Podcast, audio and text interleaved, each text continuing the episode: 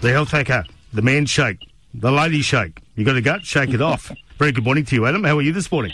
I'm awesome, my friend. How are you? Very well. Adam MacDougall, of course, and uh, you managed to catch up with Jana Pittman, two times Olympian, obviously sportcaster. She's an amazing woman, Yeah, she? yeah, she's an amazing woman, and now uh, you know facing another bigger hurdle in her life, literally being a hurdler, um, raising young kids. So um, you know, certainly a big change in gears in her lifestyle, and um, something that uh, she seems to um, cherish, but also find more challenging than being an athlete. Being an Olympian, um, I'd imagine she'd be right up to date when it comes to fitness and health. Yeah, she is, and and you know the, the interesting thing is she said it was much easier being an Olympian and, and worrying about your fitness and health solely, but when you've got young kids, time becomes the biggest Mm. pressure for, for you. And um, you know most people listening today can relate to that. You know we're all time poor, and it's the biggest excuse as to why we don't actually exercise and um, sometimes eat the wrong foods because it's it's convenient and Yeah. easier. But um, you know she she's got a lot of empathy for anybody out there that is struggling to get fit because now she knows what it's like being a real person, not getting paid lots of money to be fit. So her advice to everyone is, uh, you know, tr- try and find things that are time efficient. Um, it sounds simple, but um, you know, find things that give you the most bang for your buck. And um,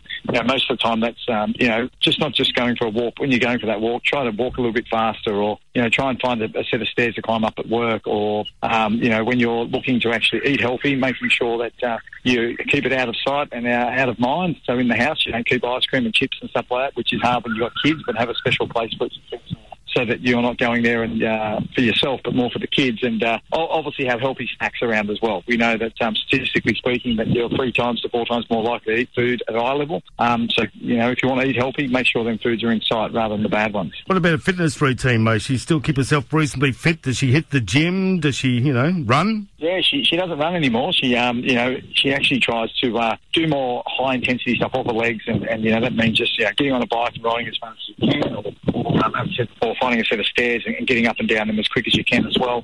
You know, for her these days, the workouts are all about efficiency, and then in fact, her favourite workout is playing with the kids. So you know, a lot of people don't realise, but um, know, my work wife, for example, she takes a lot more steps than I do throughout the day because she's a busy mum, and Yeah. um, chasing kids around is hard work. So I, I think the biggest challenge for most mums isn't so much the exercise because they are moving; it's more the diet, and she alluded to that as well. You know, for her, she tries to uh, set a good example for her kids and eating plenty of fruit and vegetables. And um, you know, her favourite go-to healthy food is actually bananas. They're high in potassium and sodium. Love the which banana. is really important for hydration. Yeah, so she loves a banana, and, and once again, yeah, monkey see, monkey do. Uh, literally, uh, if the kids see you eating a banana, they'll think it's good too. So that's her advice. Yeah, terrific stuff. Always great to catch up with you, Adam. Thank you so much for joining us here this morning, champ, and we'll catch up again next week, eh? Always a pleasure, my friend. Have a great day.